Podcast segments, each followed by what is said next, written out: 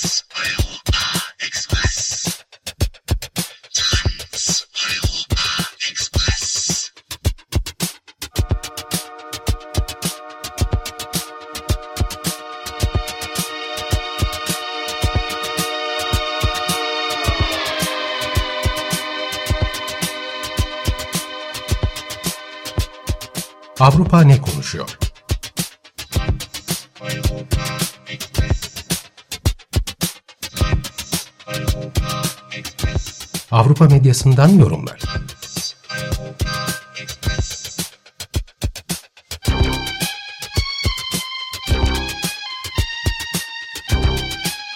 Hazırlayan ve sunan Tuğba Tekerek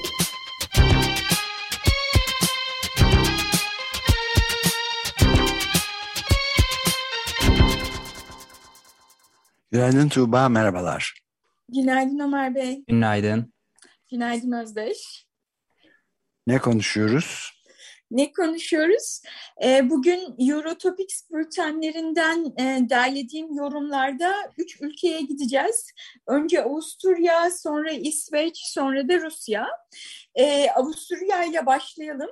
Siz biraz önce Seyfettin Gürsel'le e, iklim e, krizinden ve bunun için alınabilecek önlemlerden, bu işin ekonomisinden bahsediyordunuz. E, bu konuda Avusturya'nın şeye getirdiği, yürürlüğe soktuğu e, önemli görülen, gündelik hayatı ilgilendiren, toplumsal hayatı ilgilendiren bir e, uygulama var. Ondan bahsedeyim. Avusturya iklim bileti isimli bir bileti satışa sundu.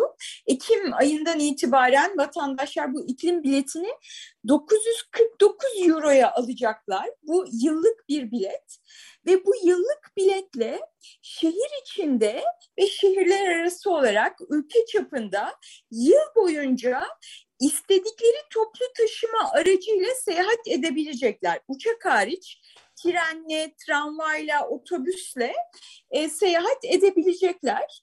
E, bu bu e, uzun süredir e, Çevre Bakanı'nın, Yeşiller Partisi'nden olan Çevre Bakanı'nın e, uygulamaya sokmak istediği bir düzenlemeydi ama maliyeti konusunda işte tartışmalar vardı ve sonunda karara bağlandı.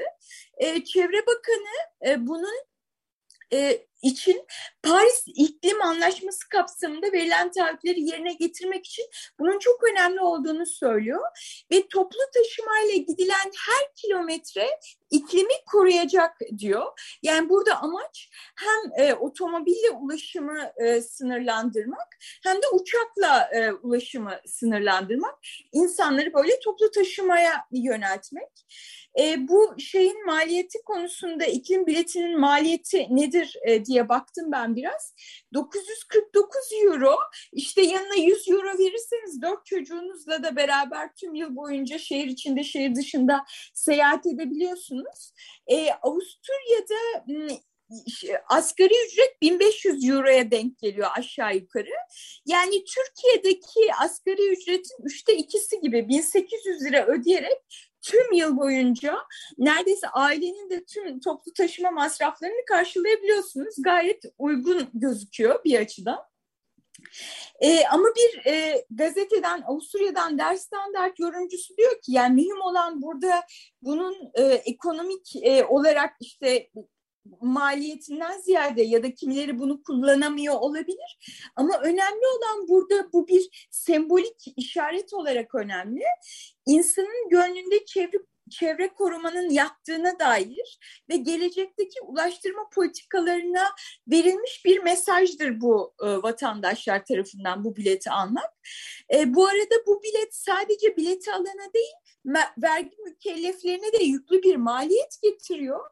Ama genel olarak insanlar parayı otomobilli ulaşım yerine toplu taşıma altyapısı için harcamanın daha yerinde olduğunu düşünüyor demiş yorumcu.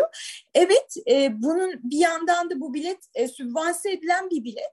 Hem e, birebir bu taşımanın maliyetini sübvanse ediyor devlet ki bu yüksek bir e, yüksek bir e, meblağ.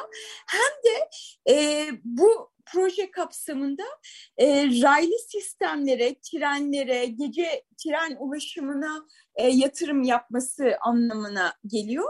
Avusturya'nın iklim koruma için sunduğu böyle bir iklim e, bileti var. İsminin de iklim bileti olması, klima ticket olması önemli. Avusturya'dan bunu aktarayım size şimdi.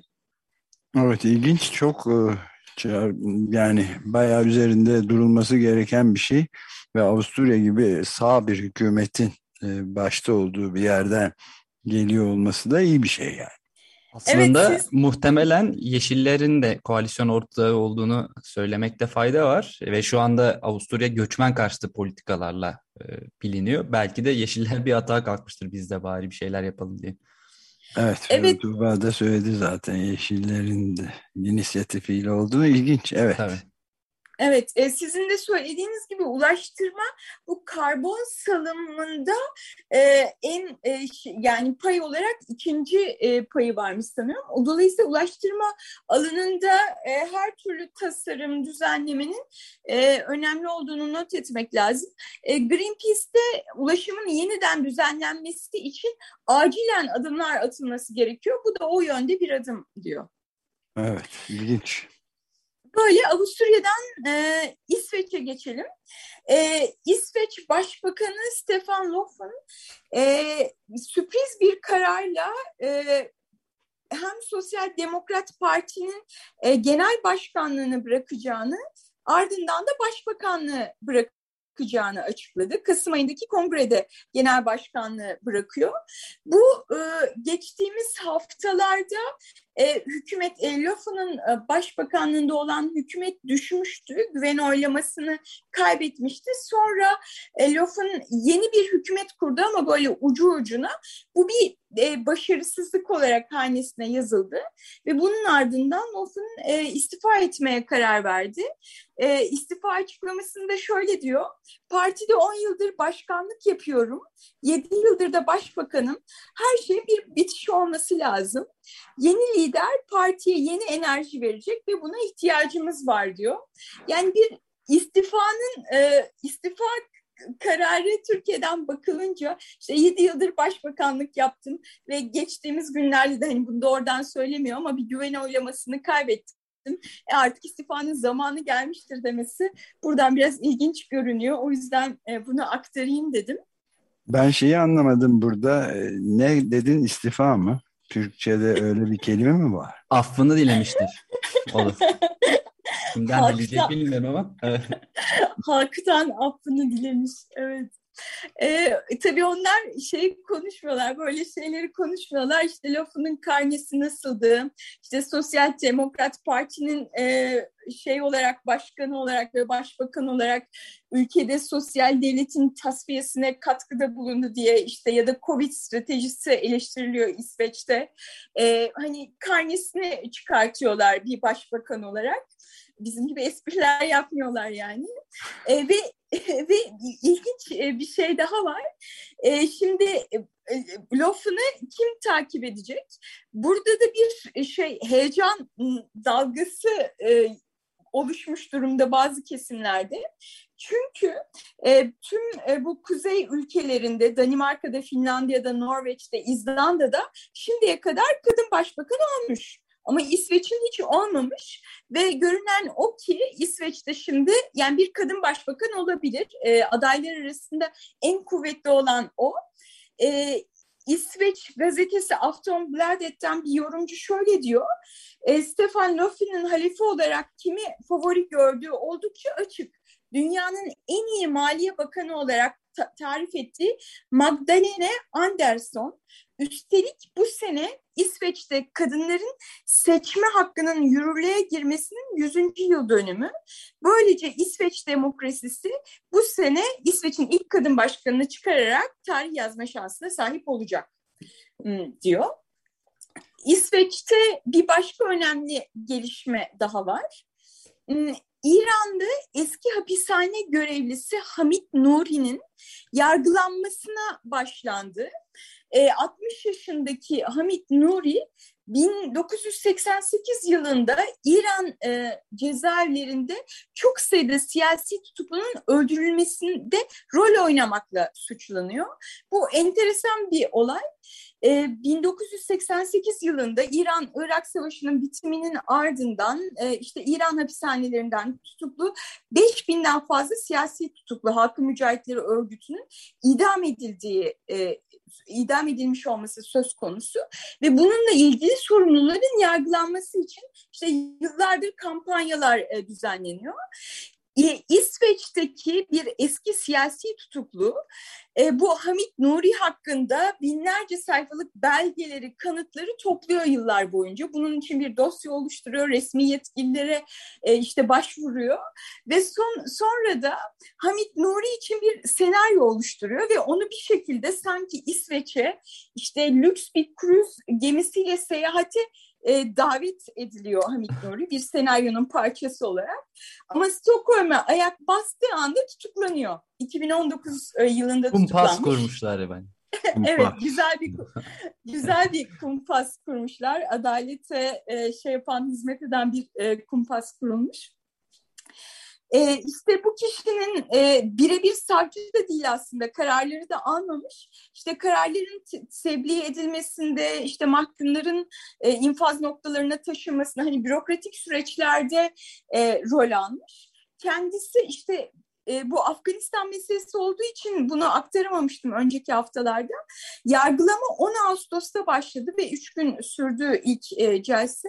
Kendisi tüm bu suçlamaları reddediyor ama bunun hani sembolik olarak e, önemli bir yargılama olduğu söyleniyor.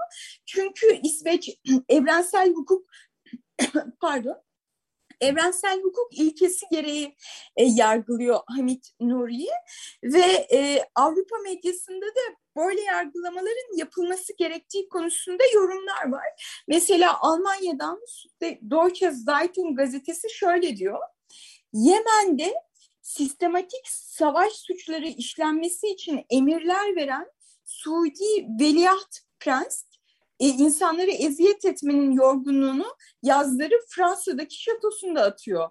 Muhalifleri dövdüren, hapse attıran, işkence eden Tayland kralı ba Bavyera'da, Tayland kralının Bavyera'da birden fazla ikameti var. İran'ın önemli isimleri sağlık hizmetleri için Hanover'e gelmeyi tercih ediyor. Yani parayı gören Avrupa hepsinin önüne kırmızı halı seriyor. Oysa Avrupalıları e, insanlığa karşı suçlu, suç işlemiş kişileri evrensel hukuk ilkesi gereği mahkeme önüne çıkarmaktan alıkoyan hiçbir şey yok. İsveç bunu kanıtlamış oldu diyor. Ee, bir önemli nokta daha var. Ee, şu anda İran Cumhurbaşkanı olan İbrahim Reisi de bu 1988'de 5000'den fazla e, tutuklunun idam edilmesiyle ilgili olarak suçlanıyor.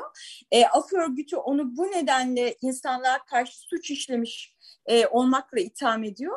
Dolayısıyla bu dava işte reisiye gönderme yaptığı için de önemli bir dava.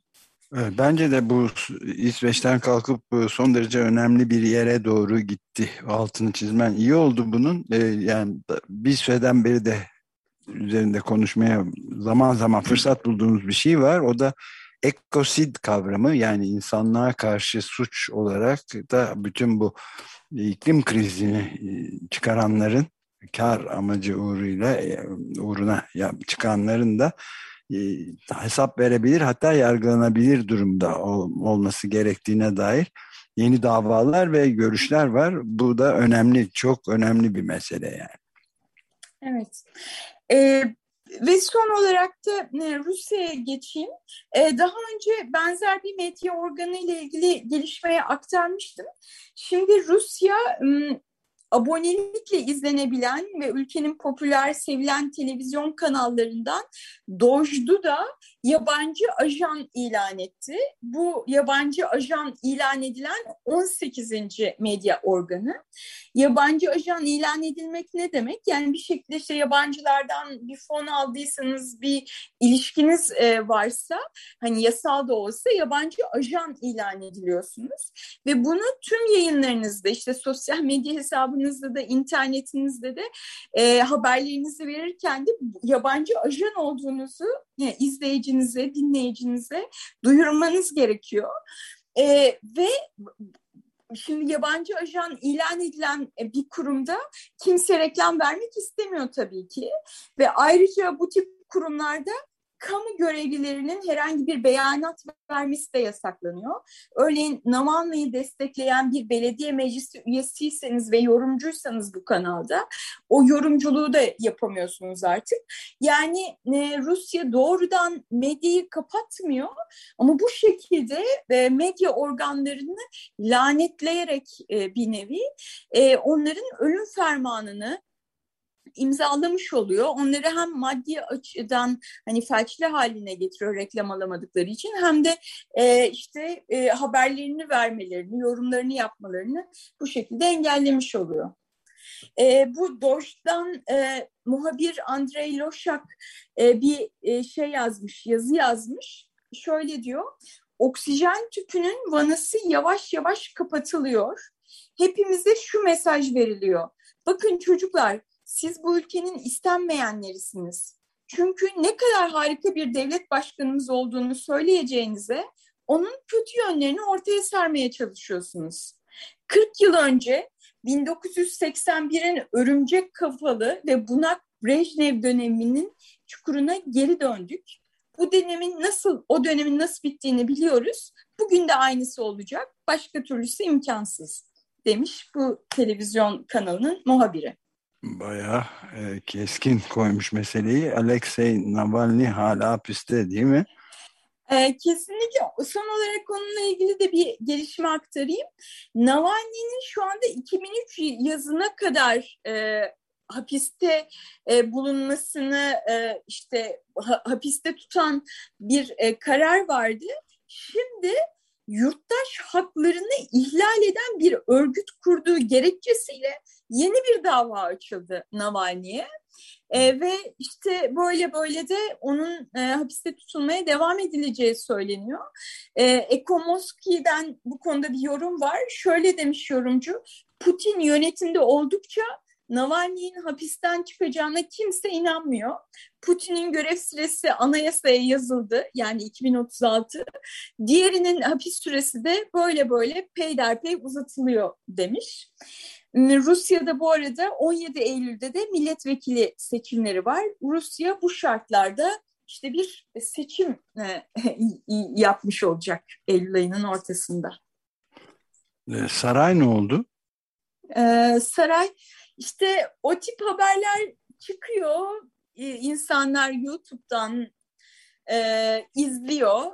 Ama, Putin'in sarayı yani. Evet Putin'in sarayı. YouTube'dan izliyor tüm bu belgeselleri. Ee, ama işte seçimler bu şartlarda olduğu için belki de izleyenlerin sayısı sınırlı kalıyor. Sandığa gidenlerin sayısı sınırlı kalıyor. Evet. Peki bu kadar değil mi şey? Evet evet bu haftalık bu kadar Eurotopics'ten. Ee, isteyen dinleyicilerimiz e, Eurotopics'in e, e-mail bültenine abone olabilirler. Bizi Twitter'dan takip edebilirler.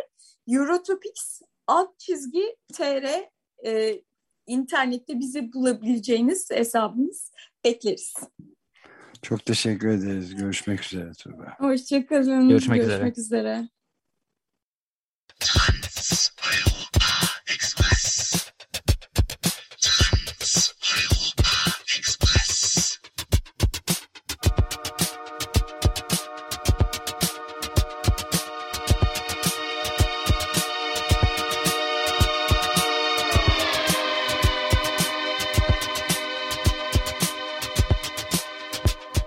Avrupa ne konuşuyor?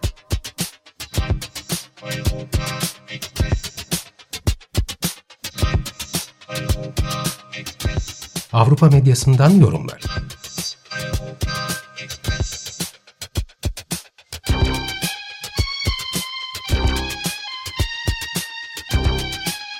Hazırlayan ve sunan Tuğba Tekerek